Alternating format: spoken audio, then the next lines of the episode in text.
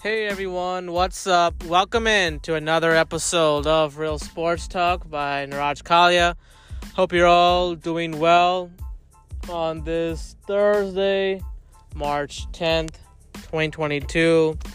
Uh, quite a bit to get into, as always.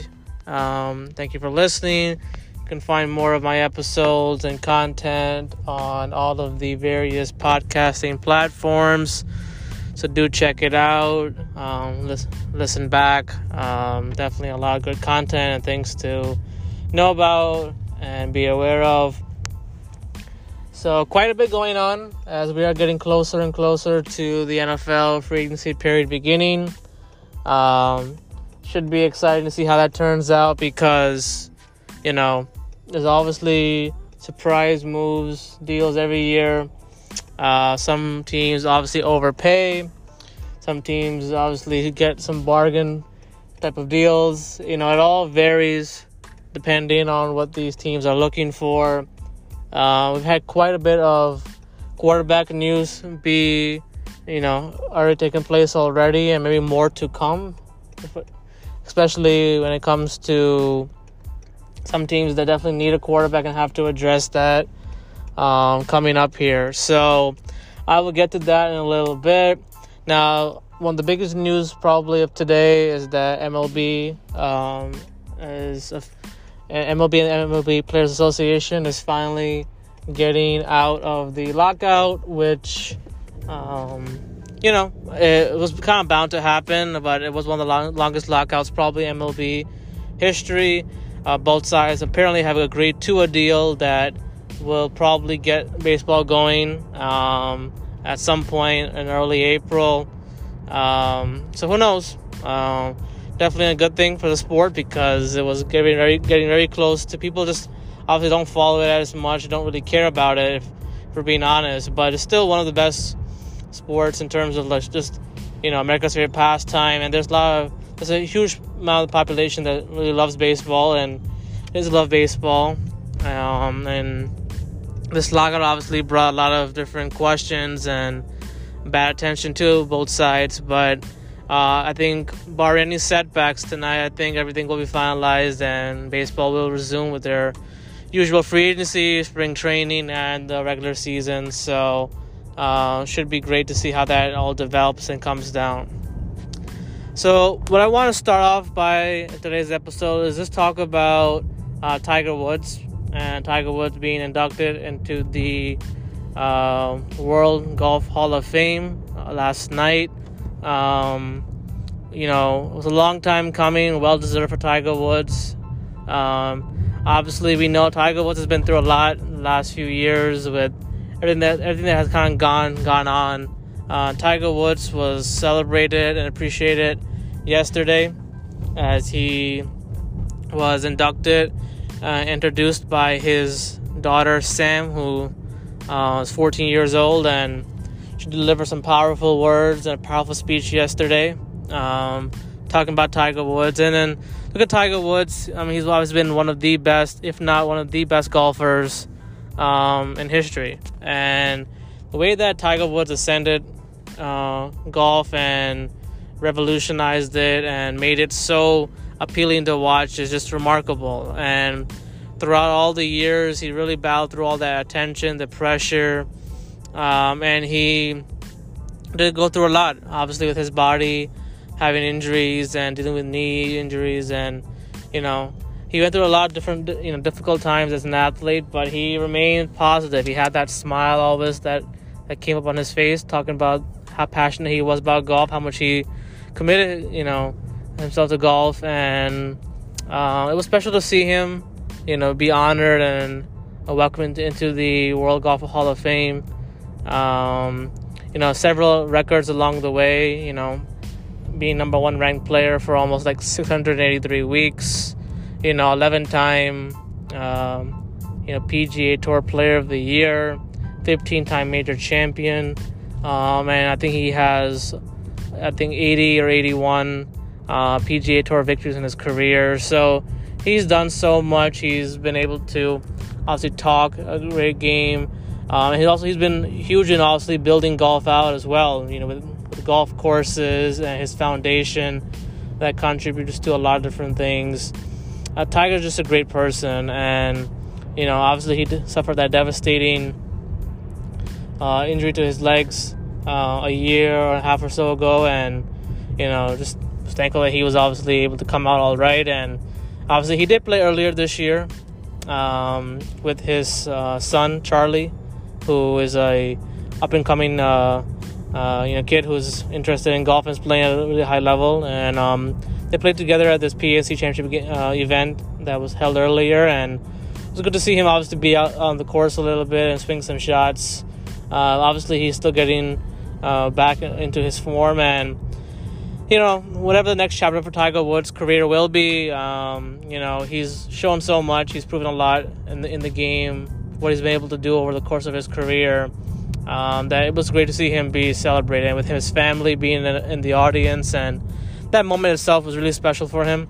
Uh, one of, one of the biggest things that he probably has had happened to him in a while, and we know that, you know, he still will, you know, as the, the competitor that he is, the, one that he is, he will try obviously to make, make a comeback and play a little bit more if he can. But uh, it was really great to see him be um, inducted by, and announced by his daughter, and to be able to receive that recognition and appreciation was really well deserved and one of the best things I've seen for a sport athlete in a long time. In terms of just Tiger, what he brought to the game. Obviously, we see a lot of players be celebrated throughout their careers, but the way Tiger was celebrated yesterday was really, really special.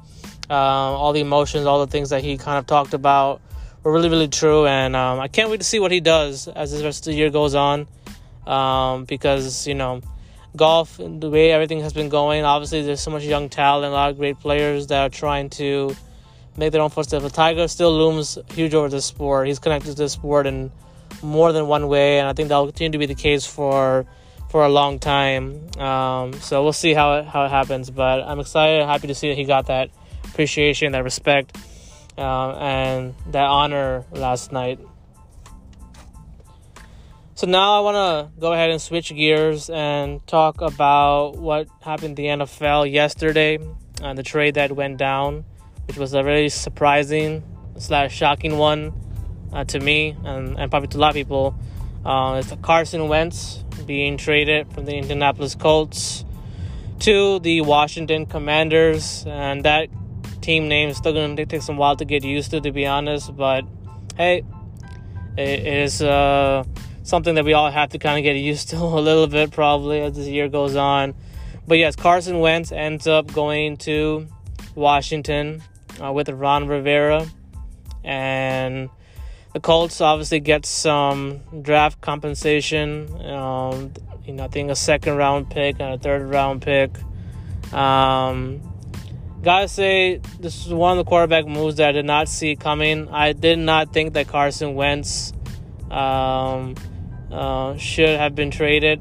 I was of mentioned that earlier when we started talking about some things, and you know, obviously, it's tough for any quarterback um, to get traded from one team to the other. And for Carson Wentz case, I really felt like I'm sure lot, most people felt this way as well that his trade to Indianapolis with Frank Reich was going to be the perfect kind of fit and style for him.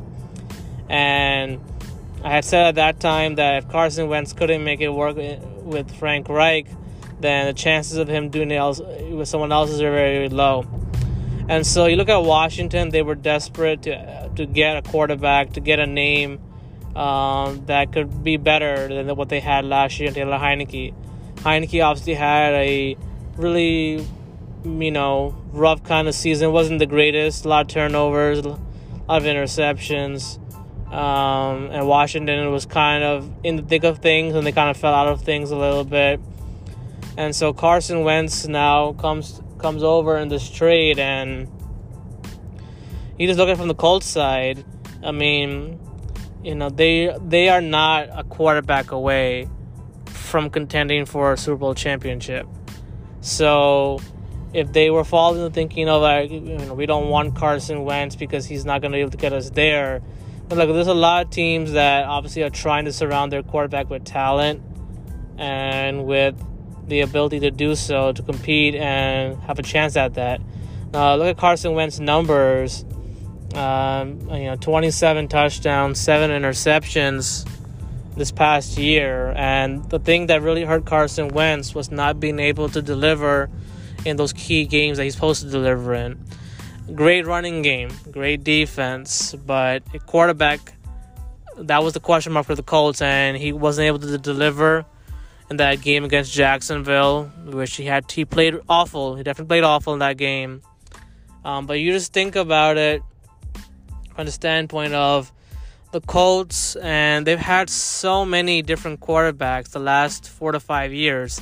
Darius Leonard, one of their defensive players, said it best. They've had a tough time finding anybody stable to stay in that position for the past four to five years. And, you know, the Colts at some point are going to have to be patient, are going to have to find a way to win and add players to this team. They have Jonathan Taylor, they have Michael Pittman, they got a defense that played really well last year for the most part. But you're to need more. Um, you know, from your team, your supporting cast, and then just Michael Pittman. You know, uh, now with Jack Doyle retiring, that also makes it really tough for the Colts as well because they have to get a new tight end. So this really came down to a couple of things. You look look at it. Obviously, Jim Irsay was not too happy with Carson Wentz.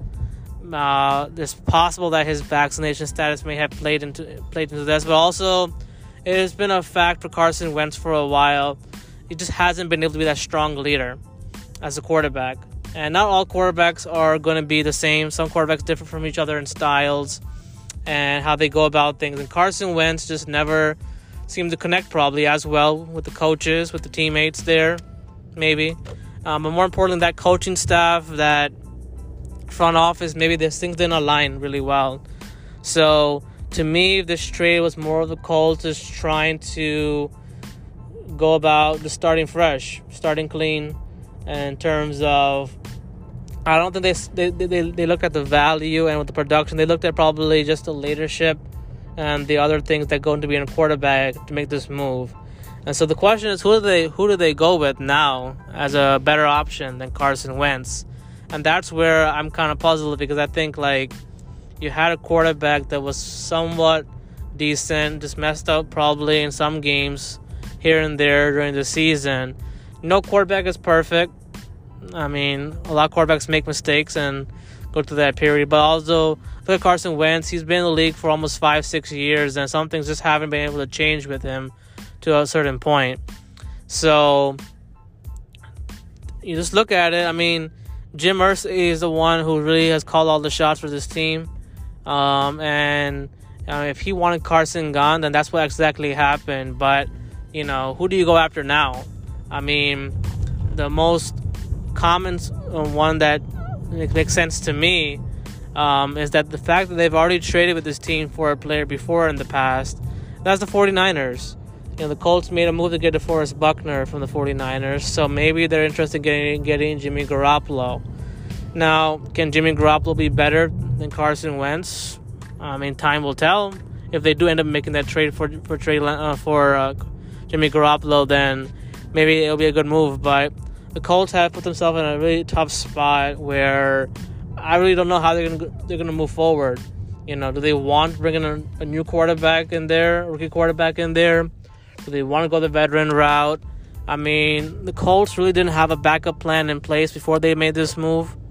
Or maybe they do have one backup plan in place. I haven't seen it yet. Obviously, it just got started with free agency and all these things coming about. So the Colts got to figure out figure it out pretty quickly because they're not going anywhere in that division until they get a quarterback that they feel will align with their values and with their team. And that's all on Jim Irsay, all on Chris Ballard. Those are the two guys that really um, have to make it right because you know Frank Reich obviously pushed for Carson Wentz most likely and, and wanted to bring him in here and obviously it didn't work out. So now this is all going to come down to Jim Irsay and Chris Ballard and they better figure it out because if not, the Colts will be going backwards next season. Now, as for Washington, you look at it, they're in the NFC East where they, they take on you know they take on Carson Wentz contract, which is going to be almost 28 to 30 million this season. So for Washington, to me, I think despite this move, they should still try to go after a quarterback probably in the first round or second round. Um, because Carson Wentz can do some good things, but we know that there's always some games that are going to come up where he may not play the best. And, you know, look at Washington, what do they have? Like, they need more supporting talent around any quarterback that's there, you know? So, Carson Wentz will probably get a one-year shot with with the with the with the Washington Commanders, um, and I think that this probably and should be probably his last shot at being a starting quarterback. Now I could be wrong. I was probably I was wrong earlier because I thought that, that would be the case with the Colts, um, but I think for you know you have all these quarterbacks that come to Washington and haven't been able to stay there longer than two or three years. Uh, you just hope things are different for Carson Wentz because his football career is kind of in the balance a little bit. We know that he can make those plays. He can play extremely well at times. Um, you know, but time will tell if he can really fit well with Washington and their scheme and their overall looks and things like that. Um, you know, it comes down to that. You know, overall, you know I think you just look at the division itself. It's going to be uh, hard for them to compete, maybe in some of those games because every every team obviously has gotten a little bit better than the NFC East, whether it be coaching, personnel wise, or just just because they have fresh people, you know, in there. So the Giants, you have Daboll, you know, coming in, and then look at the Eagles; they're loaded with draft picks, and Dallas is trying to also keep their roster together. So I mean, Carson Wentz, you know, goes back to a division that he's familiar with, one division that he's played well against in his career. Um, but you know, it's just one of those things where he really has to play great and can't make those mistakes, and has, he has to do do enough to the point where he doesn't mess it up for Washington. And maybe Taylor Heinicke was doing too much of that last year because he was just trying to make plays to win, but it didn't work out. So you hope that Washington gets it right and fixes it because they haven't had a whole lot of success drafting quarterbacks well. Um, and, you know, uh, if they do draft one this year, you know, it'll just signal the fact that Carson Wentz will be there just for one year as a placeholder. And so let's see if they go the route of trying to find a long term answer rather than a short term fix. Carson Wentz might be the short term fix for now. Will they solve all their problems? Time will tell based on what they do with the rest of this roster. Um, but I don't think they should pass on a quarterback this year. Um, they should definitely try to find one and see what, what that quarterback can do. Um, you know, sitting behind Heinicke and Carson Wentz potentially.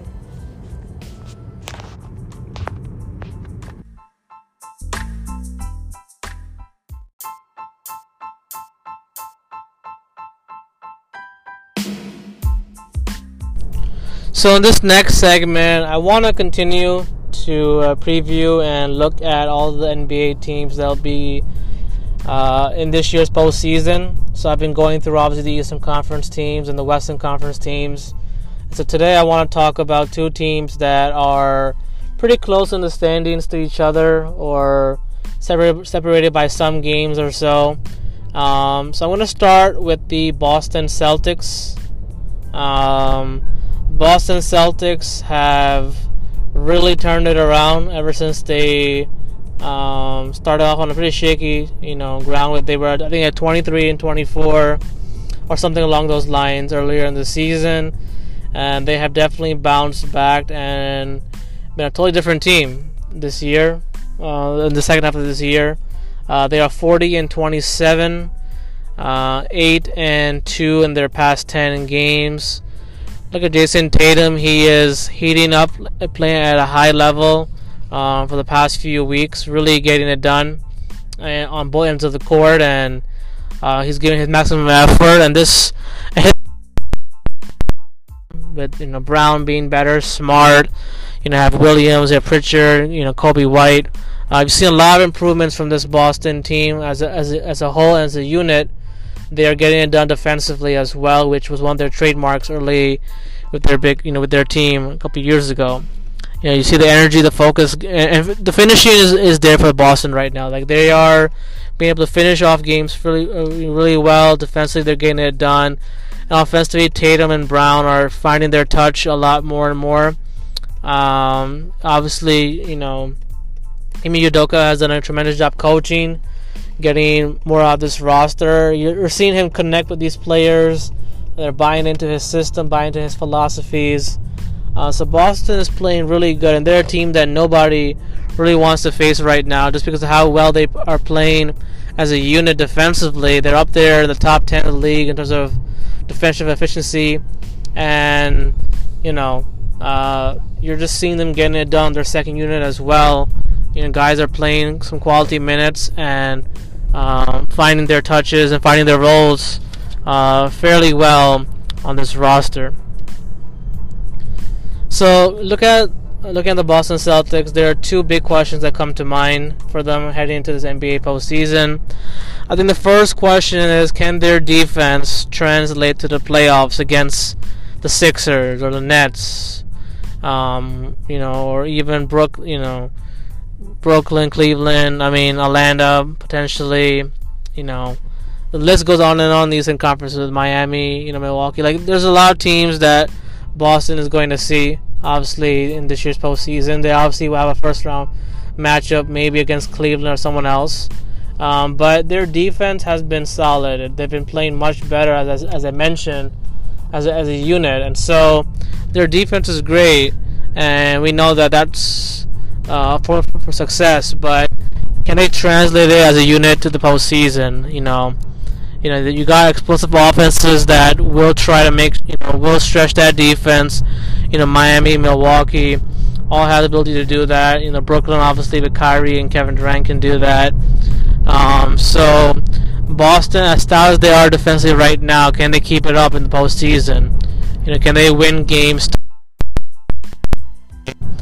You know, it's going to be a huge challenge for them because a lot of teams obviously play at a different pace, adjust their styles, and for Boston, we've seen at times where defensively, before you know, Brad Stevens really didn't have the answers for a lot of things defensively at times for this team they got behind when they were trying to manage a game.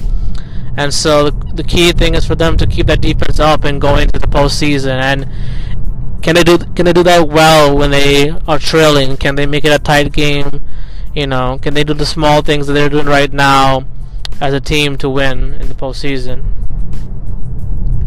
I would say the second biggest question uh, for the Boston Celtics is, you know, can Jayson Tatum and Jaylen Brown and Marcus Smart uh, really play at a high level? Um, you know, they are going to see a lot of attention, no doubt, um, based on their matchups and things like that. Uh, but do they have what it takes to be dynamic and go on a special run? You know, can they figure out how to get things done? Can they close out games and finish in crunch time in the postseason when they are when they when they're you know that against the wall with the game on the line with the moments on uh, in a series? You know, can they be dynamic in the clutch? Can they make those same shots, make those same movements? You know, it's all about they've been together for a long time and you know they have obviously a new coach in Udoka who's obviously playing to their strengths. So it's all about can they deliver together collectively in the clutch, and can they match some of these other teams' big threes and what they can throw at them on a on a you know game by game basis in a series. And I think if these if if if Brown can get a little more better, uh, and Smart can do some things as well from the outside, they'll be hard to be and defend you know, for any team. Um, but they have to deliver in the clutch. They have to be able to get past the first round, second round, get back to the Eastern Conference Finals. Um, but they have a, such a young group, a young, young nucleus of players that are very talented, are very special. But in the clutch, in the, those waning moments of the games, can they get it done? Can they make those shots? And can they deliver um, when you know they are trying to come back in the game? Can they make those key shots? um, that need to be made, the plays that need to be need to be made to win a series. So the next team that I want to transition to and talk about are the Cleveland Cavaliers. And the Cavaliers have been one of the biggest surprises of this NBA season. They are 38 and 27 on the year. Uh, they're young talent, uh, and some of their veteran leadership on that roster has really brought out the best in this team. JB Bickerstaff deserves a lot of credit for being able to get this team to play at a high level. Uh, you're seeing a lot of good things from this Cleveland Cavaliers team. You know, despite the injuries of Sexton and uh, Ricky Rubio, this team has found a way to rally and play really, really well. Uh, they're out without Jarrett Allen as well, I think, at the moment. Um, so Cleveland has been getting it done with a great uh, play of Darius McGarland, Kevin Love, and Evan Mobley, among others. You know, Markkanen has stepped up nicely in that trade coming up from, from Chicago. You know, so Cleveland's got some good talent that's stepping up, playing well with Mobley, Coro. You know, they are finding ways to win games and match teams' competitive spirit and their styles. You know, and that's a good thing to see for these for this Cavaliers team. They've been through a lot, no doubt. They've been able to, uh, you know, just respond to the challenges. You know, Kevin Love has been there as a contributor and helping this team along the way uh, in terms of their leadership and their development. Um, so the Cavs are playing, you know, spirited. They're playing much better than, they have ever in the past. You know, um, you know they're having good chemistry, good finishes to these games, and they're a really good story. Um, they are a young team with some talent that um, still has a lot, lot to prove. Um, but they've done they've done far more than it was expected of them this year, you know. And so you're just seeing the, you know you're seeing the defense that also be a huge plus for them as well, where they are right there in terms of like you know holding opponents under 100 points a game and sometimes the games will, will go above sometimes, but they are finding ways to lock in and play well when they have to at the end of, end of these games, and that's a huge difference from last year.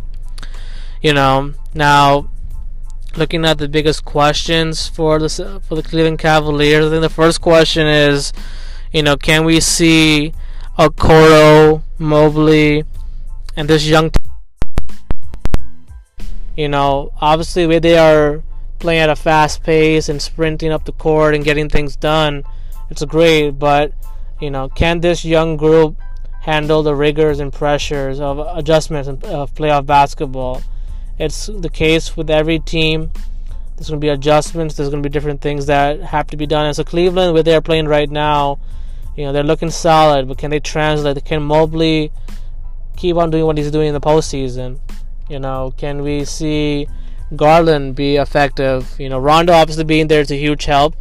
You know, so this team, how they respond to the pressure and expectations of being the postseason, how the adjustments might go, that will be huge for them. You know, they obviously have the resolve to do it. They proved it out this year a little bit, but you know, a lot of these guys that are on the roster right now, uh, you know, a good amount of them haven't played in postseason games, and so you know how do they stack up well against an experienced team that they'll face probably that'll be something to watch out for you know you kind of want to see how that kind of develops and and and takes place but you know they do have the, coach and the leadership to uh, help that decision be a little more easier in the postseason.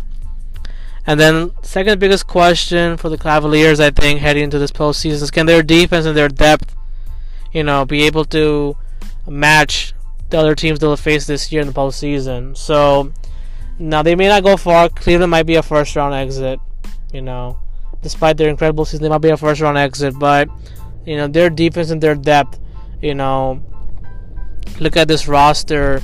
You know they got guys who can play at key positions, but you know can they can they rely on those that second unit or that bench enough to hang with these teams that are a little more experienced or have more better, you know, offensive sets. So, you know, they got they're, they're also trying to build a, a, much more comprehensive team in Cleveland. You know, with all the young talent and trying to build around Garland and Sexton. Um, so their depth in this series, you know, in, their, in the playoffs to be tested. You know, uh, do they have guys that, that can respond and be plugged into situations where they can be successful, where they can make an impact on the game?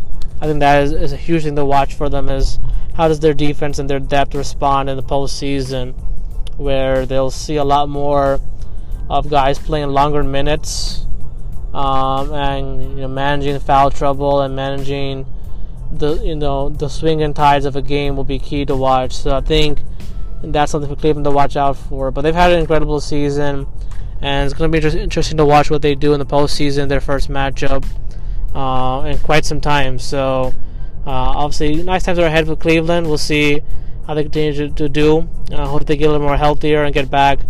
Um, but their first round playoff matchup will be very in- interesting to see how they play and how that fan base will be excited to see that as well. It's going to be a lot look forward to Cleveland as, as well for Boston as well.